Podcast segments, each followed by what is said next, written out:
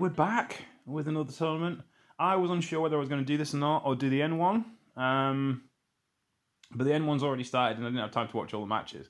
So we might have a bit of an update on the N1 as we go, uh, and if I get a chance to watch any. But today we're going to start with the G1. We're going to stick with the G1 because it's the biggest tournament. We cover it every year.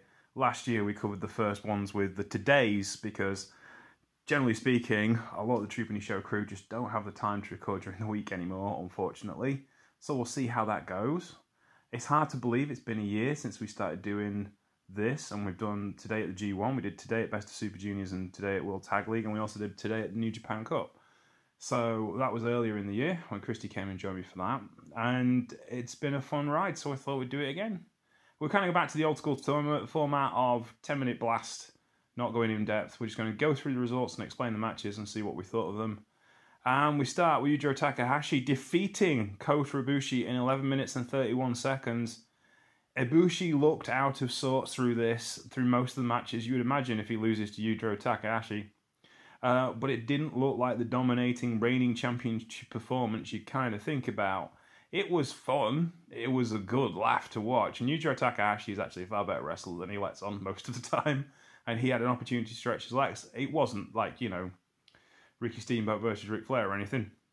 It never was going to be, but it told the accurate story of the fact that Ibushi has not got Yujiro's number. And if he hasn't got Yujiro's number, whose number has he got? So that sets him up for the tournament, working from behind, and puts Yujiro at the top of Block A, having beaten his opponent in the fastest time possible. This was the second shortest match on the card um, uh, well, second shortest match on the show. We started off with Sho defeating Ryo Oiwa, uh, one of the new rookies from the from the uh, dojo, and I was amazed that he didn't just murder him. So um, I didn't watch that match to be honest with you because we're trying to get to the G1 matches. But yeah, it was a lot of fun to watch this match and to watch Yujiro actually get a chance to win a match against a major opponent and have a great match. It wasn't going to be a great match, but it was good. Pieter a lot of work on the outside for her, which was unusual, but she did a cracking job in her usual distraction mode, and I really enjoyed this.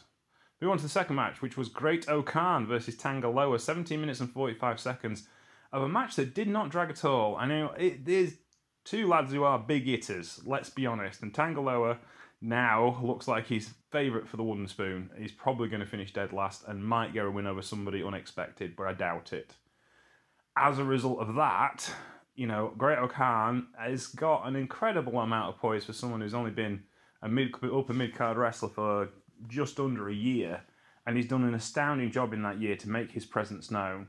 17 minutes and 45 seconds was probably a little long for these two, but they didn't waste their time. They got on with it and they told a good story, and it wasn't boring. I was thoroughly entertained throughout this entire match, and it sets O-Khan up as the big monster of this particular A block. And um, yeah, well worth the price of admission. I think Tanga Loa is going to have a fun run in this. He's, as someone pointed out, that I think it was uh, Kevin Kelly pointed out on commentary. Great-O-Khan has had more single matches this year than Tanga Loa has had in his career, which, which should tell you how much he's kind of been maligned as a singles wrestler. But he knows what he's doing, and it's fun to watch. It, you know, New Japan can't be full of great matches all the time, or you won't recognise when the great matches are going to happen. So that was that, and this was this, and yeah, it was fine. Toru Yano defeated Kenta, taking his win back from last year. Uh, in and we have the return of the Supreme Master Thief, which was good. Um, I, I, like GBH Yano, but I could, couldn't do with him all the time. He's a bit in your face, and I like things a bit more relaxed than that. And this was a tale of the tape, if you will, and a callback to last year's match where Kenta won by taping Toru Yano to the entranceway. In this particular case, uh, Toru Yano managed to get taped up and managed to win with a small package, even though his arms were taped together, which is quite remarkable. And I think Toru Yano is a far better wrestler than anyone gives him credit for, just for making that work and selling it properly. To be honest with you, this was great. It was it was fun. You know, I expected to be amazing, but yeah, it was actually a lot of fun. It's nice to get we get Escapology Yano um, back for this tournament because it adds some light relief because these are heavy going matches. The first two matches were pretty serious, especially with Yujiro losing. So the fans needed something to break the, the monotony of just like power move after power move because this is big lads wrestling of the highest order. Speaking of which, Zack Sabre Jr. defeats Tetsuya Naito in 27 minutes and 5 seconds. Probably not an upset given the fact that they're currently about level pegging when it comes to booking. And Naito um, probably isn't going to win this tournament, I don't think. I think he's still resting, and I think they still want to kind of like use him as break glass in case of emergency should whoever's champion not draw. Plus, Shingo is doing pretty well as champion at the moment, so they probably want to give him room.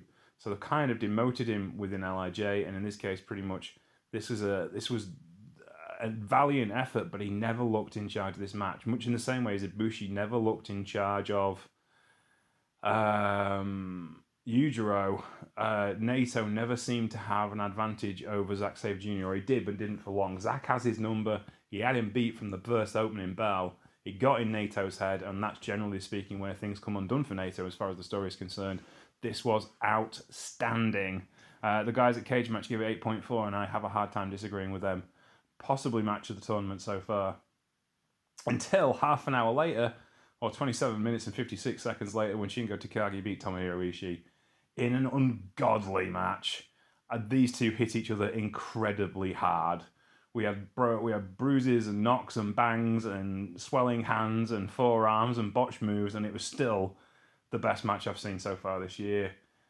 Takagi is kind of rehabilitating the IWGP World Heavyweight Championship. It's still as ugly as sin, and but he has managed to be the guy that Kota Ibushi could not be, in the sense of he's carried the title to some sense of gravitas, which it still looks like a god awful trinket nobody wants, and it is still the cursed belt because Kota Ibushi ended up with all sorts of health issues after having it. Will Ospreay had to retire because of health issues, or retire his championship run because of the health issues involved with it. And Shingo Takagi ended up with COVID. So it's still a cursed belt nobody wants. Um, but Shingo Takagi has started to make people understand why they should want it. And that's his job at the minute. He's the safe pair of hands that was the ace at Dragon Gate for such a long time. And he's kind of ideally placed to steady the ship. He's a Bret Hart for the 2010s, if you will. And he did a cracking job here with Ishii. Ishii does not have bad matches with anyone who's any good. And Shingo is incredibly good. So therefore, it was going to be a barn burner.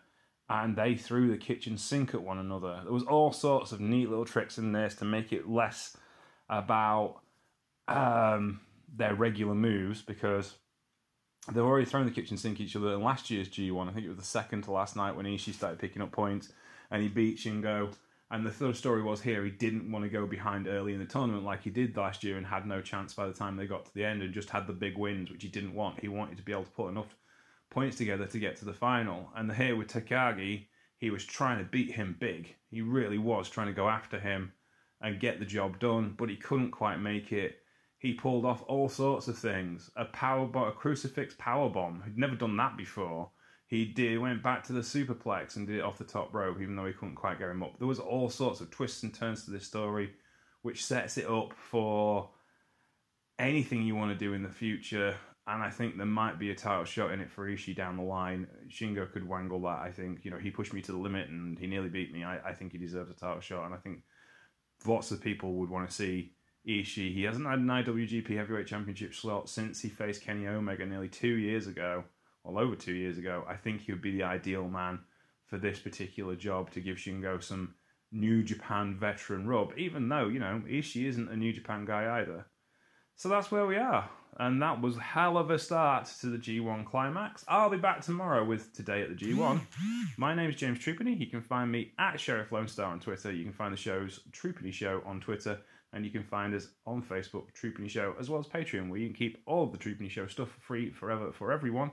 Hope you've enjoyed today's little short roundup coverage. The idea is if you haven't seen the results, you know what to do and you can you can catch up the tournament and get my insights. We'll probably have a big wrap up on the G1 final day, but we'll be doing today at the G1 for the rest of the tournament. Take care and we'll speak to you soon. Bye.